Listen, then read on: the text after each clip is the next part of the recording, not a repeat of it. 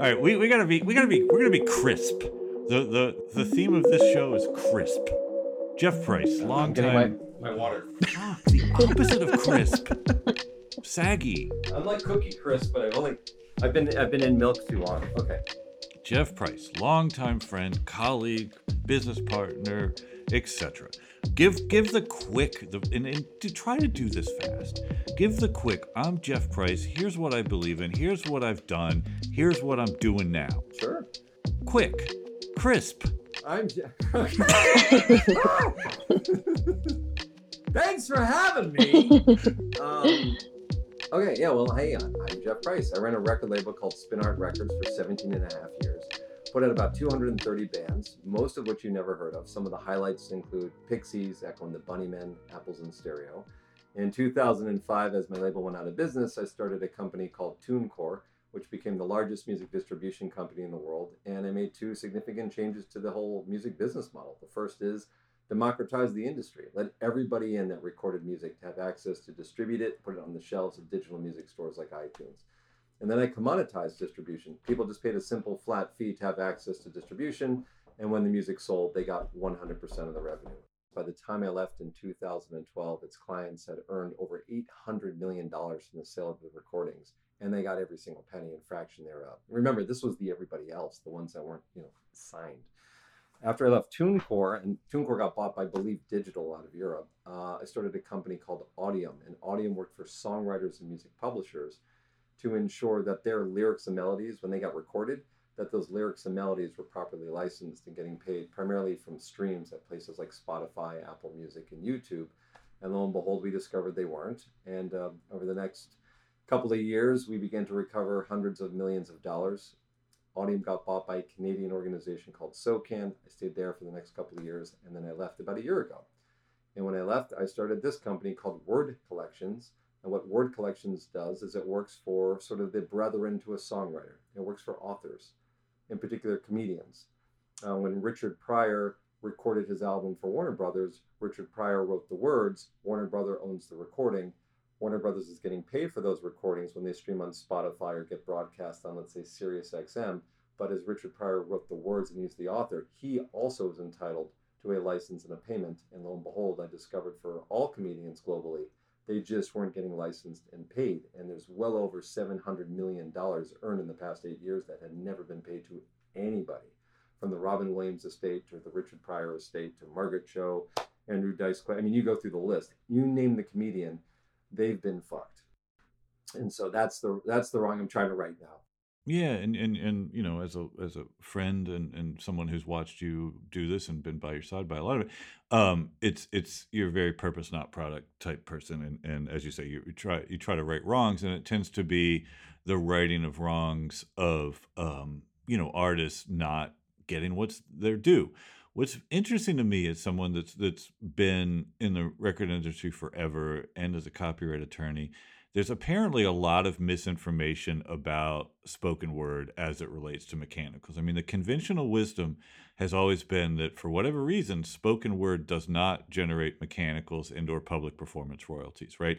Because you'd hear the threats from radio stations. Like if you radios if, if you Congress or whoever make us pay a, a public performance in the sound recording, which the United States does not, we will just go all to spoken word. Similarly, there are lots of labels, as you've identified, who put out lots of comedy albums, etc., and apparently they've not paid mechanicals. Can you elucidate a little bit of that? Yeah, I, I don't know how inside baseball we want to go on this, but um, there is a misnomer that somehow because you say the word hello as opposed to sing the word hello, there's some difference in copyright, and there's just simply not. Uh, you know, when you write a poem or a book or a comedic routine, that's yours. And the minute you write that down or you record it, you get a copyright. It doesn't matter if you're singing it or speaking it. It's it's a copyright. And with that copyright, well, and, and for listeners, sorry to interrupt. For listeners, you, copyright is created when when an original work of authorship is fixed in tangible form. And that's that's section i think 106 of the copyright code for the nerds out there right? And so what that means is, is so you can take apart each word in that sentence and, and it's it's wise to do so. Originality the standard for originality is that it can't be substantially similar to another track right? It doesn't mean that it, you know. And then work and i think this is where things might be a little bit um, controversial um, defining a work isn't as easy as as it might be right? A work has to it can't be de minimis in nature in other words it can't just be a single note um, but to your point you know copyright can be for a photograph it can be for an architectural rendering it can be for pantomime it can be for songs um, so where where is the confusion around spoken word? If i do a comedic r- routine that's an original work. It's not infringing upon anyone else's and i record that. Obviously the person who made the recording would have the copyright for the sound recording and you are saying that the the, the, the author in copyright parlance the com- comedian he she or they would would have essentially the copyright to what we call in the music business the composition right? The the, the melody and lyric there's no melody or lyric there's no melody here but there is a lyric so i'm just curious like your interpretation yeah when george carlin wrote came up with the so george carlin is a, is a very well known comedian for some of us of our age with gray hair.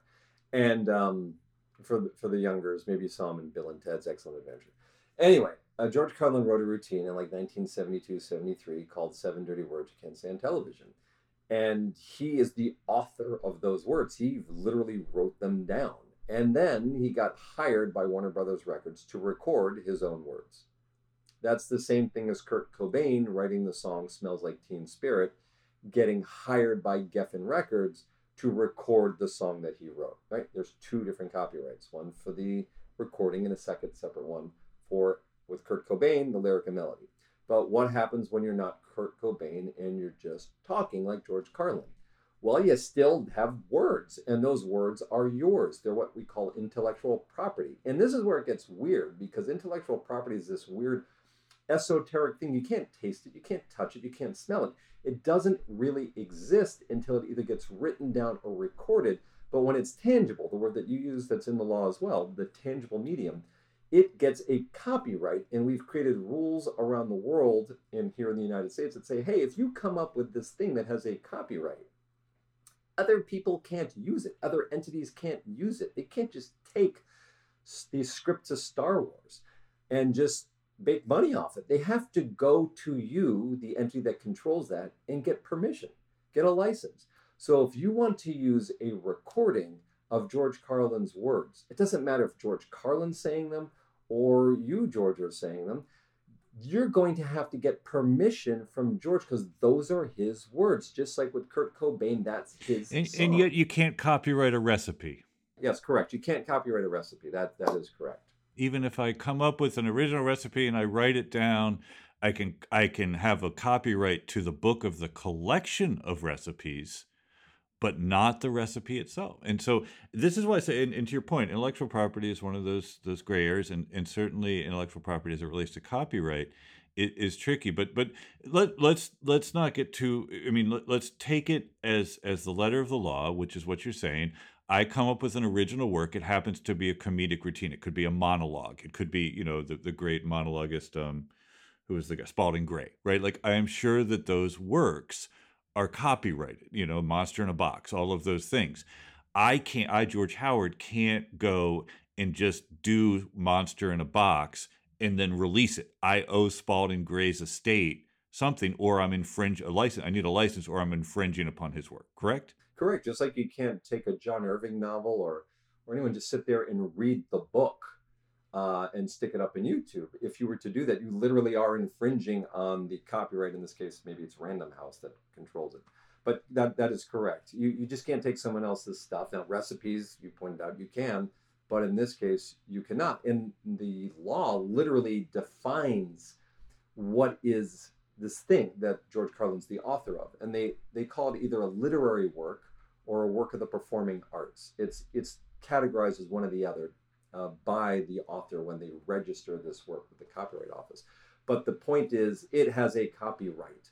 And as such, it needs to be licensed. So if radio's going fine, we're just going to go and play George Carlin 24 7 because, you know, screw music. Still got the same problem, dude. You're still going to have to go and get a goddamn license to the underlying authorship with George Carlin called public performance, and you're going to have to pay a royalty. So why in the world, Jeff? And here's a softball question for you. Why in the world? Eh, you know, we're in 2021. There've been it's been going on for a long ass time why why has it taken someone like you or someone because there's no one else doing this right like i mean the the the um, almost immediate success of your new entity to be able to sign up these legendary comedians it, it, you're going to them as i understand it and just being like um do you guys know that right and and why has this taken so long why hasn't this happened before it's a great question and I don't know if I have the complete answer. Number one, I'm just weird. Uh, let me just, you know, I'm just a, a person with a weird uh, amalgamation of strange data and inputs. You know, I, between my record label Spin Art and then TuneCore and then Audiam, I became very versed in, in copyright. And hey, and no credit to you as well, George, for setting me down this path many, many years ago. I just sort of took to it. So I, I, I read. I know this sounds stupid, but I read that stuff that is less exciting than watching paint dry. I read section 115, 104, I just read this stuff. And then I ask a lot of questions. So there's that. And then there's the um, just my, my interactions and experiences, both by running TuneCore, but also with places like Spotify and Apple Music, where I understand the technology shortcomings and what wasn't happening for music. And it's very easy to say, well, what's coming next? Oh, look, now Spotify's really invested in comedy. Now SiriusXM's really invested in comedy. Huh, I wonder if they're paying the royalties there because they weren't paying it for music the way they should have been. And you just begin to pick at the scab. You know, you've got to find the thread. So the first thread was was really easy. The first thread was, well, let's start with digital radio in the United States. You know, of all the things to pick, why digital radio? Uh, because in the year 2000 or around 2000, the major record labels went to Congress and said, hey, man, when a radio station plays I Will Always Love You, as recorded by Whitney Houston for Arista Records on the radio, and all the rest of the world on AM and FM radio, we, Arista Records, get paid. But here in the United States, when AM and FM radio play it, we don't get paid. We want to get paid when AM and FM radio play it here in the United States. And Congress said no. But what we will do is when there is a digital radio, you know, satellite, uh, cable, an LTE network. If it's a digital broadcast as opposed to an AM FM broadcast, then yeah, okay, we'll make you get paid. And so Congress legislated regulations, something uh, created a quasi governmental organization called Sound Exchange, and they created royalty rates. They built the whole tubing, the pipeline, the infrastructure to deal with the licensing and collection of money for the recording, right? And this company, Sound Exchange, that was created, um, collects the money in many cases when SiriusXM plays a recording, and it takes this money, it takes a small piece from it as its fee, and what's left over, let's say there's a dollar left over, they'll give 50 cents of the dollar to Arista Records. They'll give five cents of the dollar to musicians unions and SAG-AFTRA, a, a screenwriters, uh, some guilds, and they'll take 45 cents of the dollar and they'll give it to the performer, Whitney Houston. And there was like, well, this is easy. George Carlin is Whitney Houston in this example, right? And he is a member of Sound Exchange. And so I can just ask him to download his royalty statements from Sound Exchange, and I'll know whether or not the recordings that he wrote the words to were getting broadcast by SiriusXM and Pandora. And lo and behold, there it is. You can see for there's been over I think uh, 30 million broadcasts of his recordings on SiriusXM and Pandora in like the last five or six years. But that's just one piece of the pie. But these are unimpeachable now royalty statements. So I pick up the phone and I call SiriusXM and Pandora and I go, hey man, you know, with Dolly Parton, when they play I Will Always Love You, I know that you're you're paying the money for the recording to Sound Exchange. And I know that Dolly Parton's a member of an organization called ASCAP or BMI, and that you did a deal with them because they work for Dolly Parton to get a license and make a payment for her for her music. But George Carlin's not a member of ASCAP or BMI.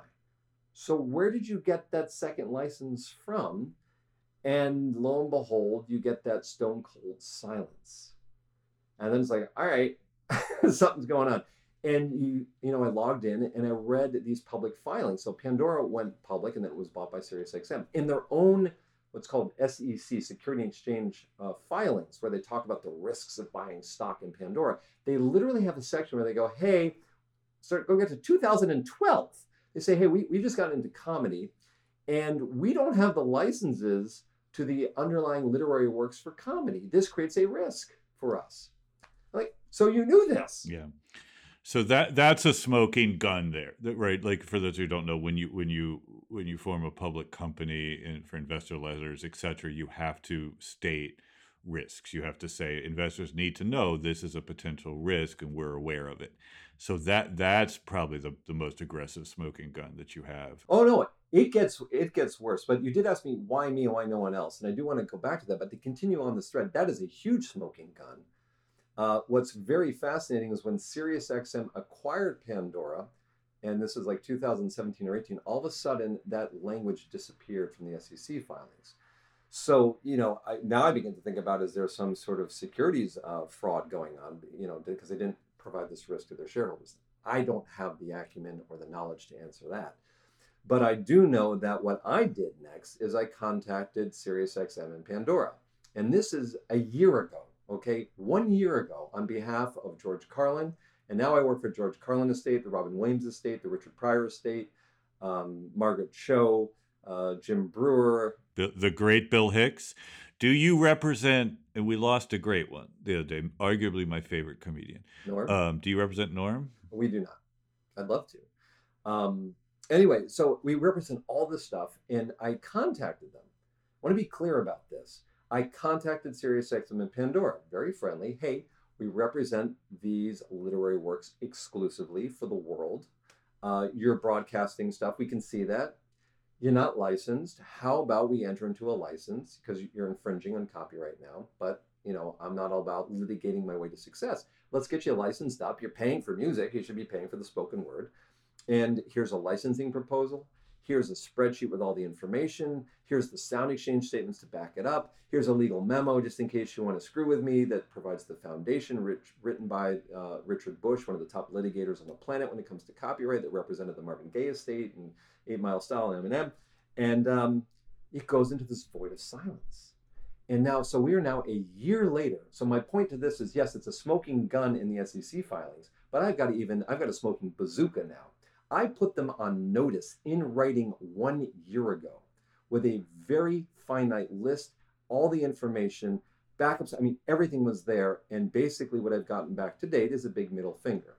Now, if you want to get into what does that mean, why do I care? Because when you infringe on a copyright, meaning using someone's intellectual property, in this case, the, the authorship, the words, without a license, it's called infringement.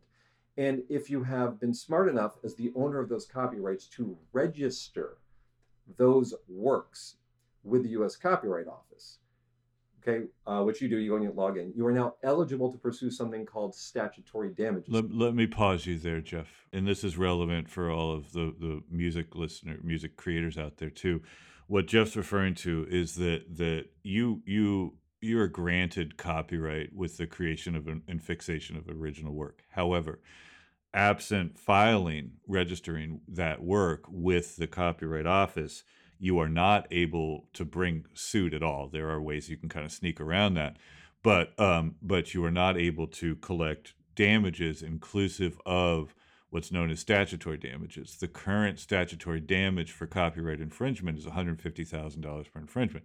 And the reason the courts do that is because um, you know, in most legal legal actions, if there are no monetary damages, it can be very hard to bring a claim. With music, with spoken word, the damages go beyond just hey, I lost money on this to to reputational damages, to just just kind of equity, right and wrong. So that's why they put that that hundred fifty thousand there. But it's very important for anybody that's a musician and clearly a comedian out there as well that's why you have to spend the whatever it is um, to register your copyrights. You you can't bring suit. And one other point, and I'll shut up. Your ability to sue for damages does not go backwards. In other words, if you've been infringed on for prior years and then you register and try to sue for for damages back in time, they'll say no, no, no. You can only collect from the time of registration. So it's very important to register when you create the work. And, and you're the attorney, and I might have this wrong, but I'm of the understanding you can sue even if you haven't registered. But if you sue without registration, you can only pursue actual damages. That's right, and, and that's what I meant. There there are ways to bring the suit, but um, and and um, uh, certain circuits will allow for it. But to your point, you're not you're not going to get all that you deserve unless and until you register. So I just try to be very clear about and say just register the work. Yeah, you should you should register your works. So let's let's pivot a little bit. Let's move a little bit. I'd love for Dan and Carly to chime in as well. Um, but but let's move a little bit. All right, so it's it's fascinating to me. I'm a nerd on this, as are you.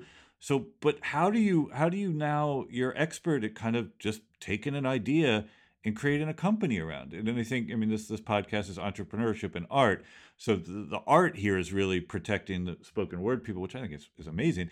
But talk a little bit about, okay, I've got this idea, I've got this thing, I think I've got a competitive advantage. How does it now become a company? Well, it, it sort of ties in the other part of your question as well, which is, you know, why me, why no one else?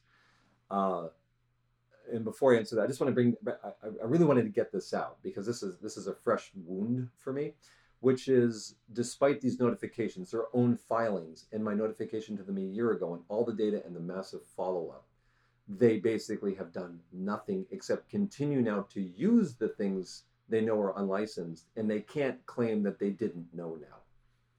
And it's it just it gets me so angry because really I have to go now to war with you. Fine, you know what, SiriusXM, Pandora, you want to go to battle? Here we go again. You're using people's stuff. You're worth billions of dollars. Billions. You've sunk a lot into comedy. Is it really too much to ask you just to get the license and make the royalty payment? You're really you're gonna we're gonna go through this fight now?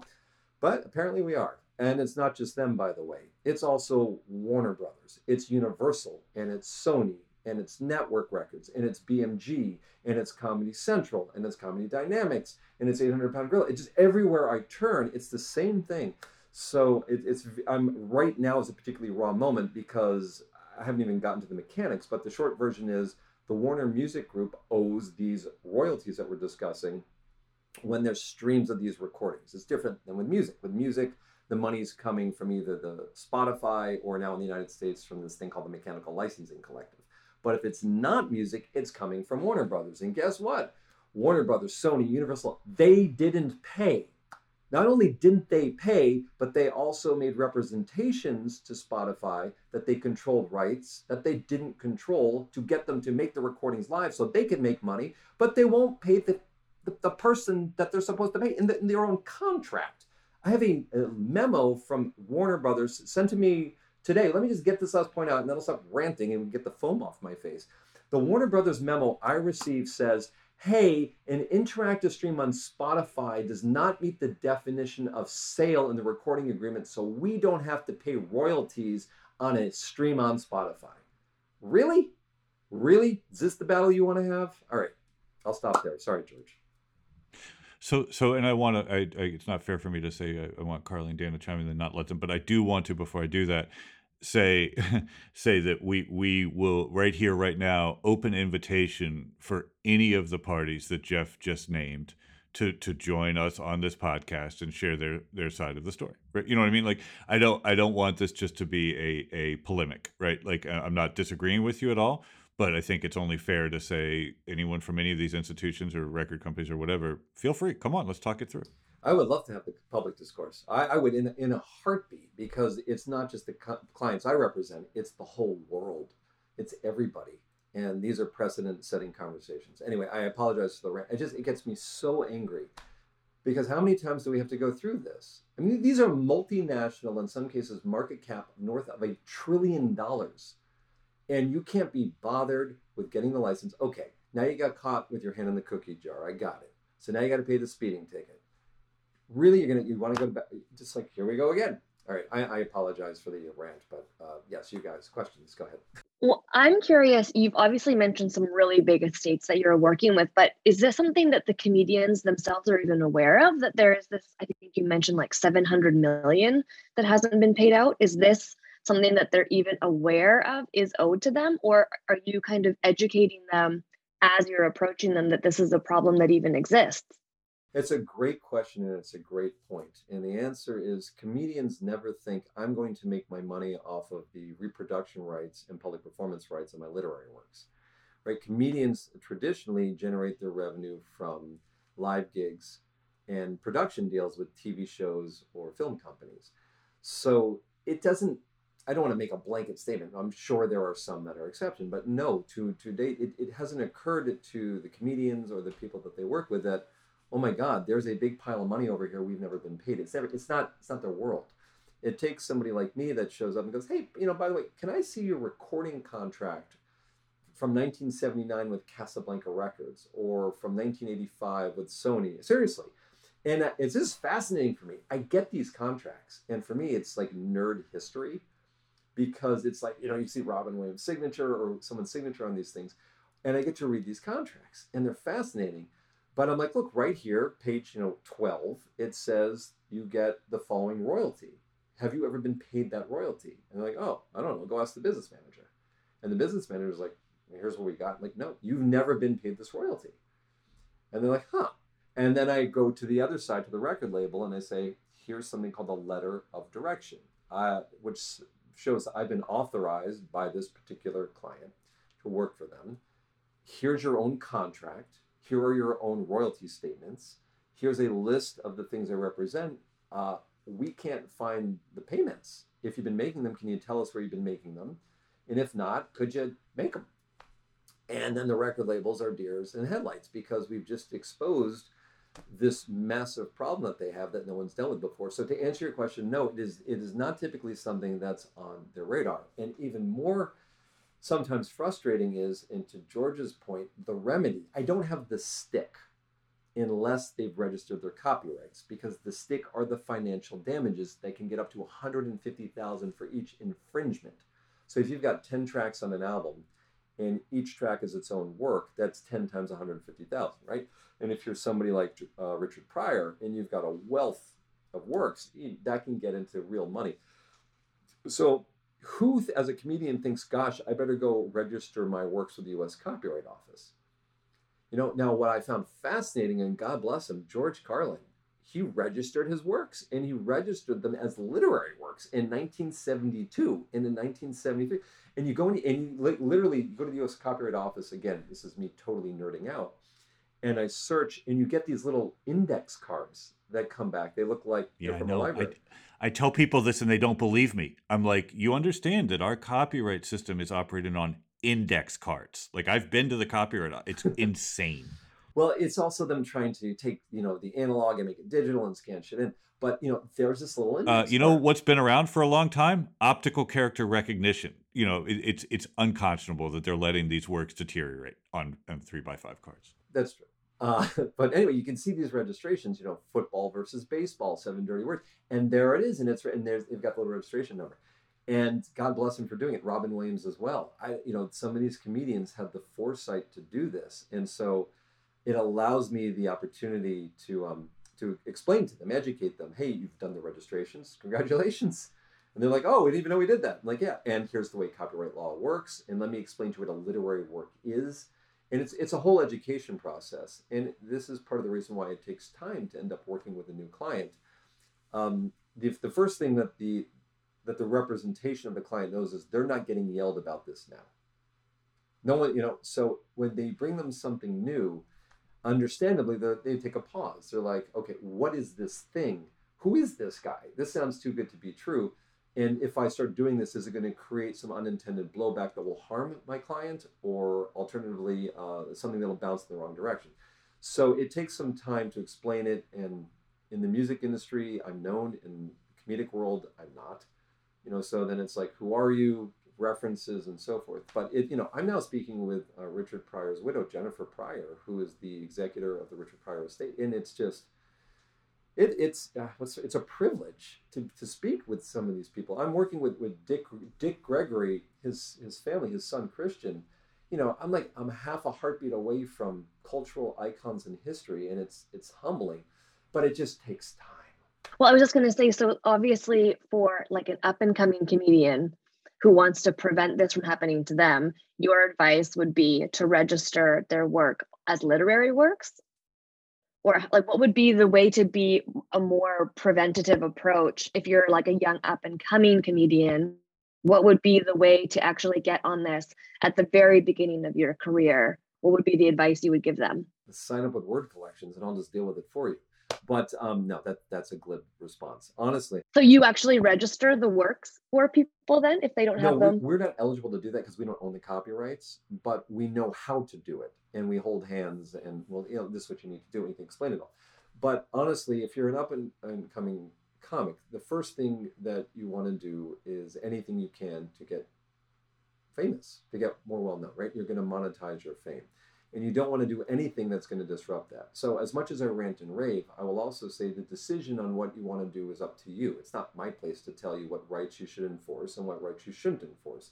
It's my job to tell you what your options are. As George always tells me, make educated decisions based on actual information.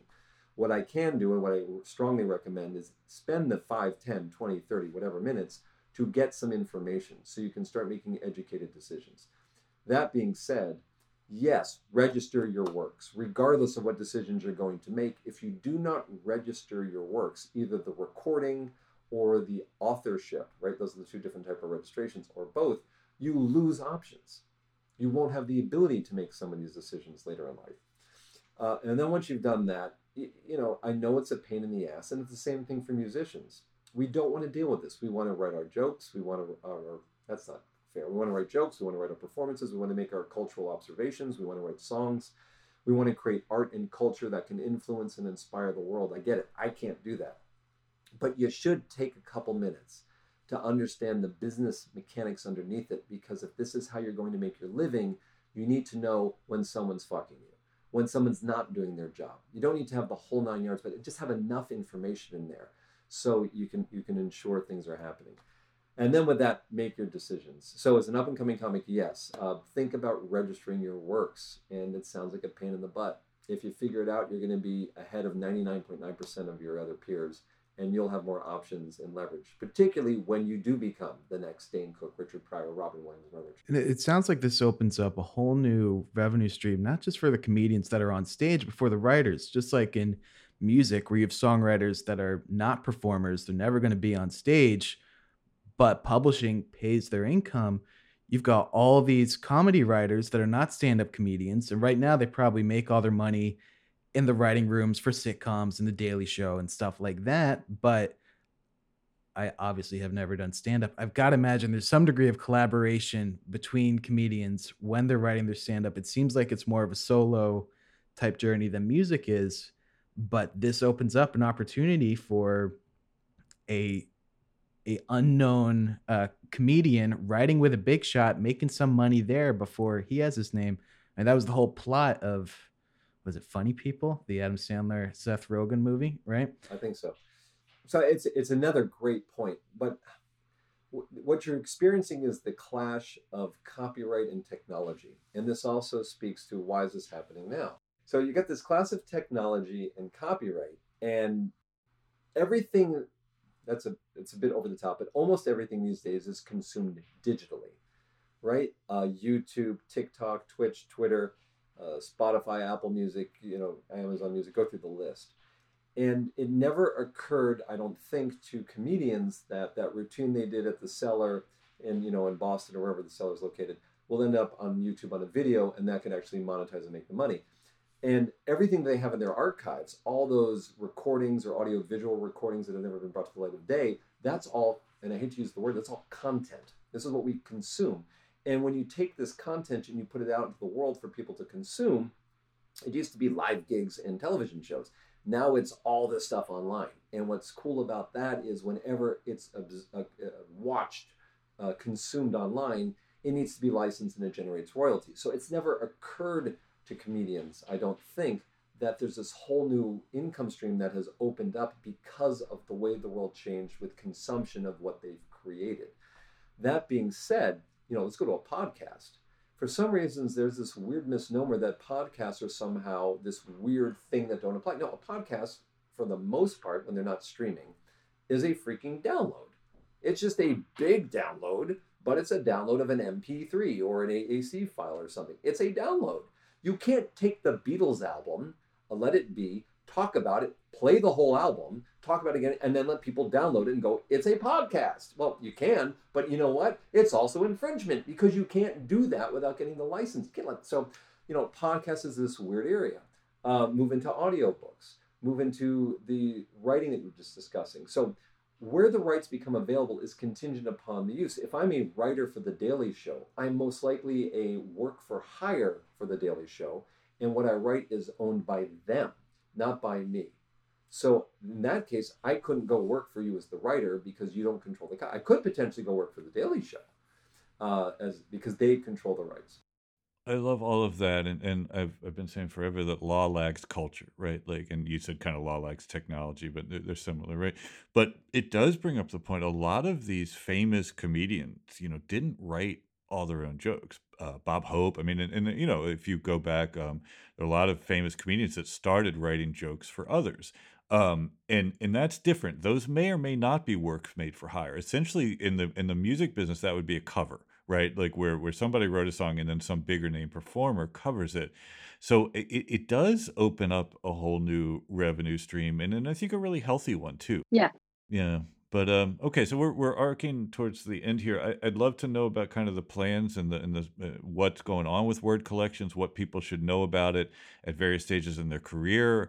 I think Carly's point is is a great one, and and um, and, and, and disclosure, uh, GHS is working with word collections, and I'm an investor. But um, I think we should make some put something on the website about for anyone. This is how you register your copyright, and here's why. I know that I know word collections isn't a a B 2 C uh, play as much as like TuneCore was, but maybe you can articulate a little bit about the business proposition.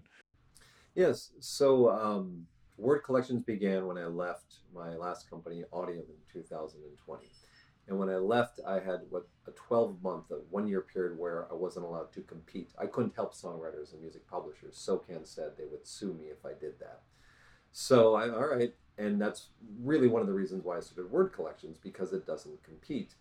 Uh, that one year was up in July of this year, July 14th. So I'm now taking uh, what we do and expanding it into music as well. We now represent the Metallica song catalog called Creeping Death. We also represent, uh, we're about to represent the Songwriters Guild of America. Uh, Thomas Dolby, he had a hit in 1980 something, uh, She Blinded Me with Science. Uh, Herencia 360, which is a Hispanic Latino catalog. So, in addition to representing Robin Williams, Richard Pryor, George Carlin, etc., we also represent the underlying works for music for Metallica, Songwriters Guild, and so forth. And the goal for word collections is real simple, which is hey, if Spotify, Apple, Amazon, YouTube, Deezer. If you want to use the, the works, it's totally fine, man. No problem. Just get a license and from us and pay us directly. That's it. And you know, the philosophy of the company is real simple. If you want to use someone else's stuff, it's okay. Just get a license, pay a commensurate royalty. And here's the really radical part the entity that earned the money should get paid the money.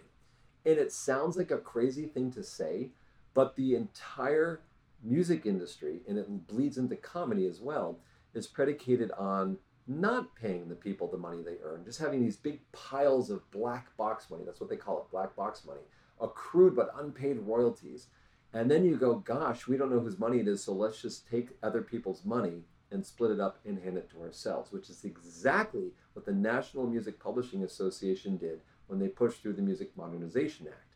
For those of you that aren't aware, that law, which uh, bill which became a law, literally has a sentence in it that says, "Hey, we're going to overturn federal and state financial laws and rules to allow us to take your money, steal it, and hand it to Universal, Warner, and Sony, etc., based on their market share."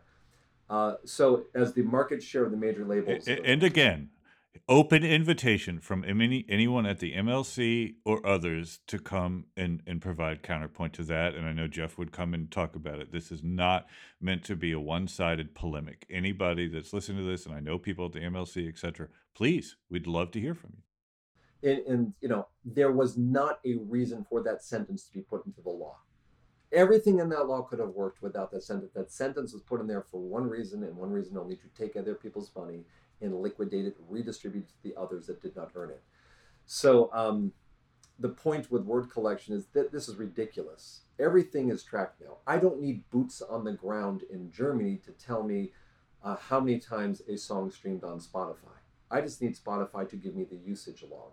Right? This isn't the old days where I needed someone to walk into a live venue or listen to AM FM radio in Germany or listen to German television to figure out what's happening. If I'm given the usage log from Spotify, I will know what happened in Germany. And because of it, there's an efficiency. So for the music services, it's easy. Hey man, you can get all the licenses you need from one spot for all the rights types that you need. We're going to set the royalty rate and you just pay me back directly. And I'm going to be able to, in that way, disintermediate, circumvent that whole pinball machine of craziness of the legacy industry, which is built on leaky pipes, business models of inefficiency that reward it when you don't pay people, uh, different business interests, hidden cultural fees, multiple administration fees. So the end result is literally you end up with 35 to 45% more money, and you get it in many cases a year more quickly. And that, that's the goal of word collections. It's just simply to license and collect directly. Yeah. And the technology to build all that. Jeff, you're great. You're one of those rare people that, that tilt at windmills and actually hit them. You know, I've seen you do it many times. It's awesome. Let's do three things. You don't seem to be able to grasp the concept of three things, but uh, so maybe maybe Carly, Dan, or I will start and give you a little bit of time to uh, to come up to speed with the concept of three. Chris, three things. Three things. Let's do it. All right. What's the question? Bring it. So that what, what's the question? That Carly, why don't you show us? How, all right. Yeah, yeah. Go ahead, Dan or Carly, please. Uh, my three things. No, no. But what's the question? What are three things that I, I'm happy about? What, what What's the question? It's purposefully vague. Uh, number one, an upcoming album that I'm more excited about than I've been for an album in a while. Uh, What's on Outside by Loose Buttons. They got two singles out so far from this album, and it's you'll like this, George. I, I think of them like a younger Hold Steady. They're from New York. I like, love that. They they've got some uh, you know, the rock, they've got some great storytelling, and the guitar player is insane, but he's never the focal point. And I love Mm. guitar players that can do something really creative and unique without taking all the attention to themselves. Like Tad from Hold Steady. I agree. That's that's a great. I love bingo. what you. Uh, number two is a book. Um, came out a while ago. It's called Blood, Sweat, and Pixels by Bloomberg Oh, writer Jason Schreier. Yeah. Uh, each chapter chronicles the development of a different video game and the struggles, both creative and business wise, that they go through. And some are huge video games with thousands of people working on them. And there's even one that is a solo developer that did the music, the drawing, the programming all by himself. And it's it's really interesting. I think anyone that's working in a creative business um, or in software development can get something out of it. How a lot of these issues came up, like crunch, that were just not resolved, and people working 16 hour days, as well as people battling kind of the that intersection of art and commerce. And so much of what is innovative and new that is happening in music marketing is directly coming from video games. Um, and so I've this past year I've I've learned so much by looking at the way these communities are built and the way people interact with you know, a sixty dollar video game. It's there's a reason why they sell hundreds of millions of copies and music gets streamed, you know, a million times and earns five thousand dollars. Right? There's there is such a deeper level of engagement um, and activity happening around it. Uh, there's so much that we can take from that. So it's really easy to read book. Uh, Jason's a great author. And the last one is Loot, an NFT project by Dom Hofmann, who's a co-founder of Vine. Uh, it- it's so ridiculously simple and it's so crazy where it's at now. So he created a smart contract where people can send a zero ETH transaction, so not actually sending him any money aside from gas fees, that triggers the smart contract, and the person that sent that transaction would receive an NFT that is just a text list of eight different kind of like fantasy adventurer items, like a short sword or a uh, boots or something like that. And some items are rare and have fancy names, and some are um, common and show up in a lot of the lists. But he set it up so there's only ever going to be 8,000 created, and I think he ended up releasing 7,777. Um, there's Wow. no utility to these; they are just text lists. You cannot. He did not create any platform or game that you can use them, um, but he, he did essentially make them open source, and that's part of a result of blockchain technology. Period. So anyone can program a game or experience on top of these tools, and people have. People have started. Like there were no images for any of these items, so people started creating platforms where you could connect your wallet, and based on what the items are, you would see a visual version of those. And because these are so rare, there's only 7,700 released, this huge secondary market built up. Uh, and so now the cheapest loot bag um, out of all those is trading for $23,000 and the market cap of all of them is 180 million. It's just insane. Um, but I, I love I love the ethos behind that of I'm going to build the tools and release them to everyone. And of course, as a creator, and one of the great things about NFTs is that the creator still retains a percentage of secondary market sales. Um, I'm sure he's doing all right and he's making a few different projects, but it's this is literally a community building something with the tools that one person provided, and anyone else could create a um, you know another set of tools that integrates. And this is metaverse, a, baby. Yeah, it, it's just uh, I, I love seeing these use cases pop up where it's all these things that have been theoretical, and it's like, oh, you could do this on blockchain. Now people are doing it, and they're getting adopted very rapidly. Um, and so it's because they work and people don't even know there's a blockchain behind it. Any anything in this any technology well, sufficient technology. Yeah. On this one, people know there's a blockchain behind it because the the entry point is sending a transaction a to a you know to someone else's wallet. But the point is, it works, right? And so it's. I, I think things like this are going to become incredible, and it's. But video games have been doing this shit for forever, and so it's it's just um, now we can do it without having to live solely in the Fortnite world or in Roblox. Hmm. right. That's the interoperability. That's awesome. Yep. So, Carlissima? Well, I'm of course going to recommend a podcast. I my like one of my new favorite podcasts, pardon me, is To Live and Die in LA. It's done by Neil Strauss, like the Rolling Stone and author of many um, rock and roll biographies, he got involved like very much in a real way with this case that happened in his community in Malibu.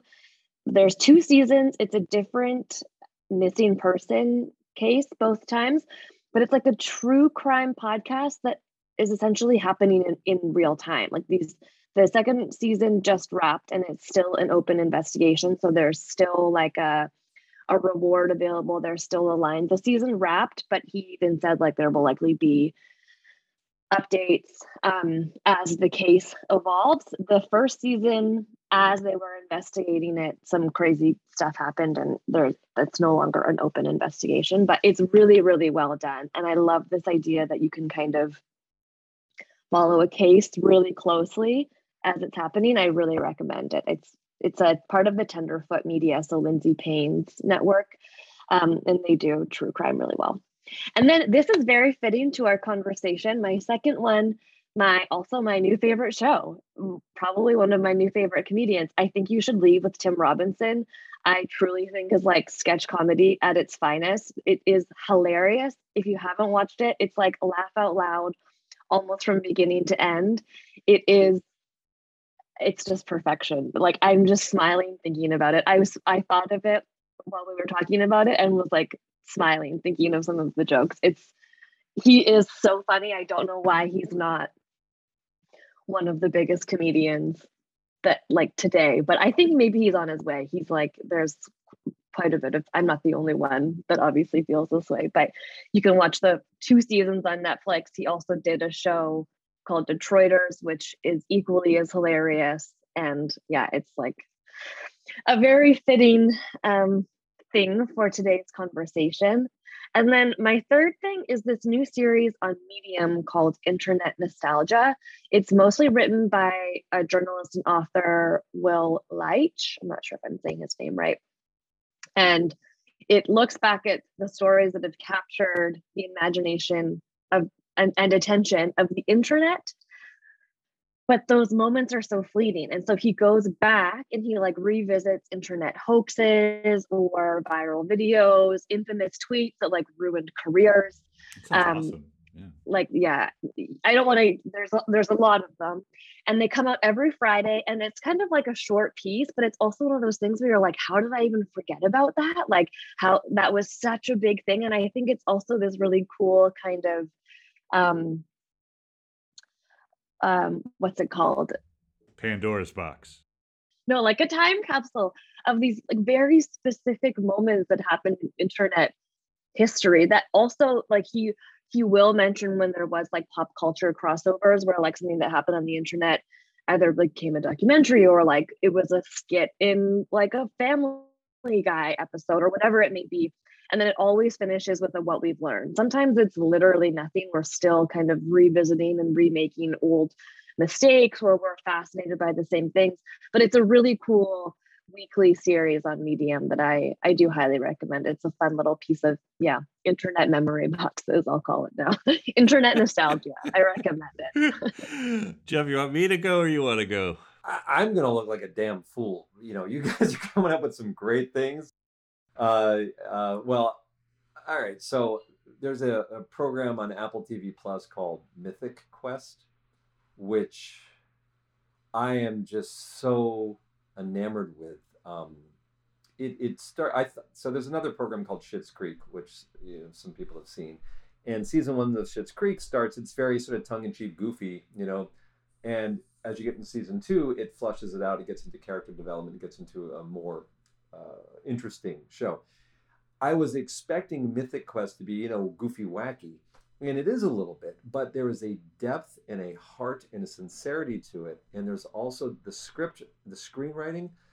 Uh, the lead, um, Rob McEl- McElhenney, I think that's how you say his name, who was in, um, uh, McElhaney. yeah, thank you. Sonny.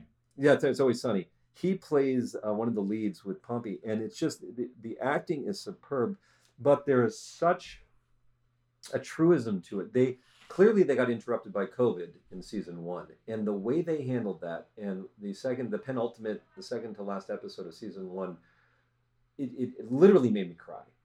When uh, anyway, so and now that I'm in season two, they just did a backstory on, on one of the characters. I don't know if you guys have seen it, and they went through this. Wasn't whole- that great? it was crazy. Like, how did you come up with that? that was And as good as like Mad Men or something. Like always- that it- was it's my son, me and my son's favorite show to watch together.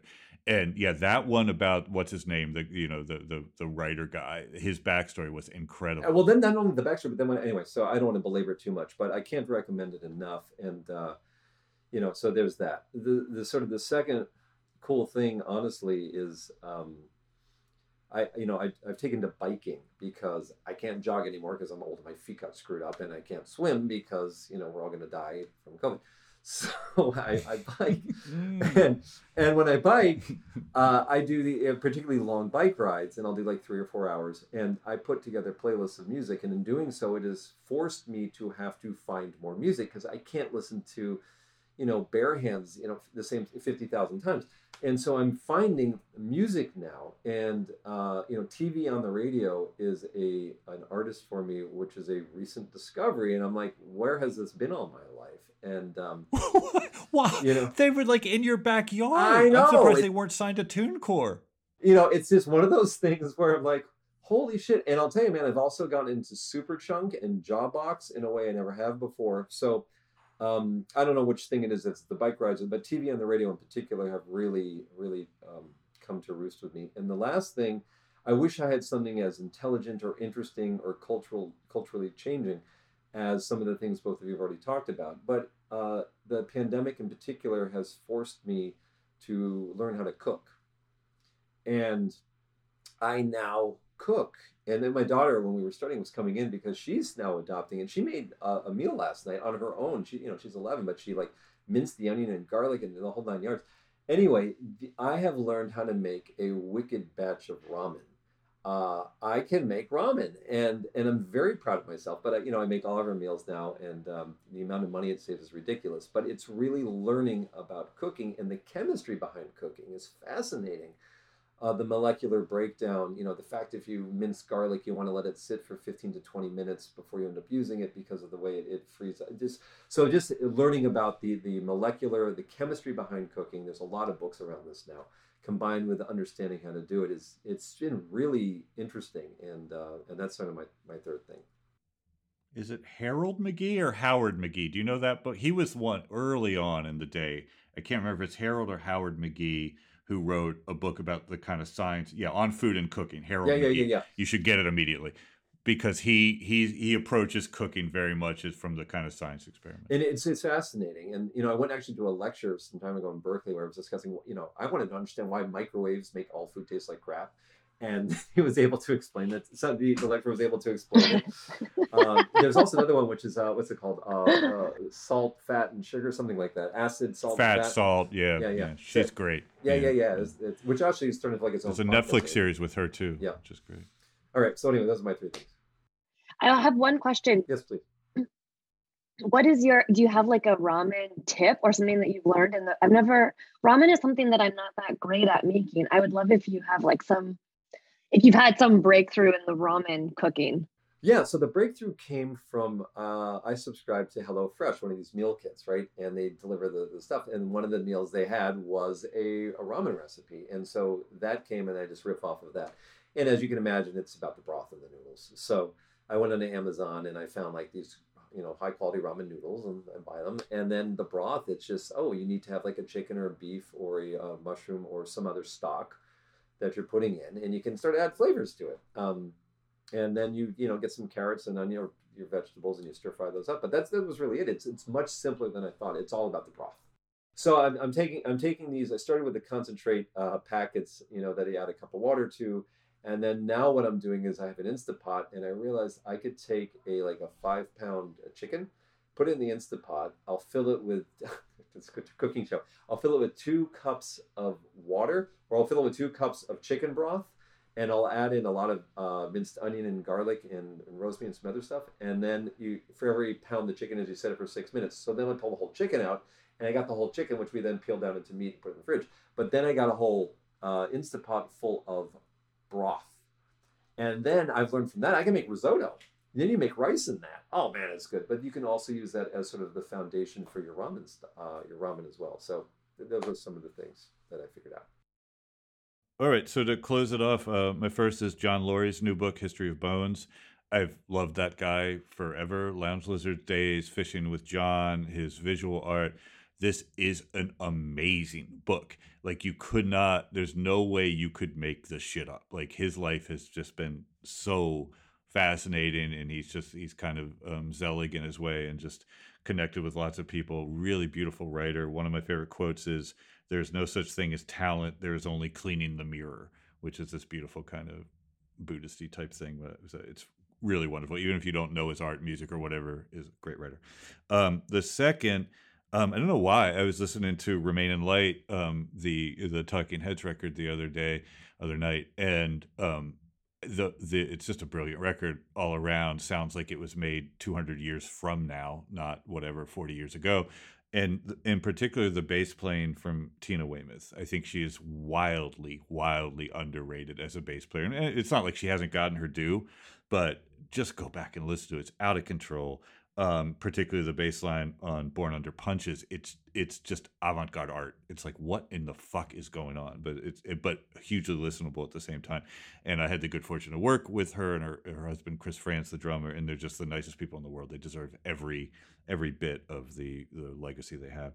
The last is is super nerdy and like I've always been intimidated by the films of Kurosawa. One because they're in Japanese, and two they just seem really geeky and just like you got to be a real like cineast or however you say that word. But I just I put one on. I put Seven Samurai on the other night, and um I'm not sure I really get it or understand it so much. I just know it's fucking beautiful. Like just like the the visuals the imagery and obviously it's like one of those landmark movies like citizen kane or whatever but it, it's it's just i would just implore anyone just like just put it on and just watch it. Like just the visuals are just so extraordinary that I, that i was really really overwhelmed emotionally watching it. So those are my th- By the way, I feel like I, if you'll allow me this, because I feel I've done an injustice, which is um, I learned about Dick Gregory, because you're talking about the lounge lizards, uh, you know, and Dick Gregory, who he is and what he did. If there was ever a Superman, it was Dick Gregory. Uh, and and I, I, just it, was you know this is like TV on the radio, but it was like another one of these cultural finds. Like how the fuck did I not know this? You know, this guy's born in 1932, comes up through the Depression, does stand up comedy in the South, where basically if he says the wrong thing, they're gonna fucking lynch him, right? And he ends up getting a break at the Playboy Club in Chicago to a room of, of white Southern farmers, I think, and um, ultimately overnight becomes a sensation. Ends up on the Dick Cavett show, goes you know making five thousand dollars a week from two hundred dollars a month or something, and he decides he's going to use his celebrity to go down and march for civil rights with Medgar Evers, Martin Luther King. Medgar Evers gets assassinated for God's sakes. Dick Gregory gets shot uh, in the leg, and he's marching for civil rights. He's anti-Vietnam. He he fucking jogs from New York to California. He jogs it to raise awareness for some of his causes, and he goes on an all juice fasting diet while he's doing it because he believes the African American community, in particular, doesn't eat properly and they're being uh, force fed shit, which is making them worse. Comes up with a diet called the Bahamian diet, which is this powder mix that you as a supplement, which gets bought by Beech-Nut for $30 million, has, I think, 12 children.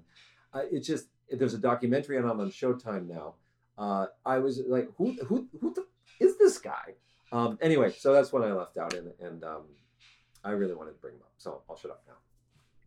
I wonder because I actually have it saved on Crave, which is like the Canadian Hulu kind of um, option. And there, I have it on my list right now, the one and only Dick Gregory, but I haven't watched it yet. I wonder if it's the same documentary that you're talking about. I definitely will watch that now. Yeah, his son invited me to the premiere here in New York. And we went outside because of COVID, and I got to watch him. It was unbelievable what this man went through. You know, anytime I think I have balls or I'm brave, I just compare myself to someone like a Richard Pryor or a, a Moms Mabley or Dick Gregory, and I realized I don't know shit. These people were going to get killed, lynched, murdered, you know, simply because they were being persecuted against, there was prejudice, and they stood up and they were able to turn it into a comedic routine where their whole their life would have been I mean, what they went through compared to me, huh?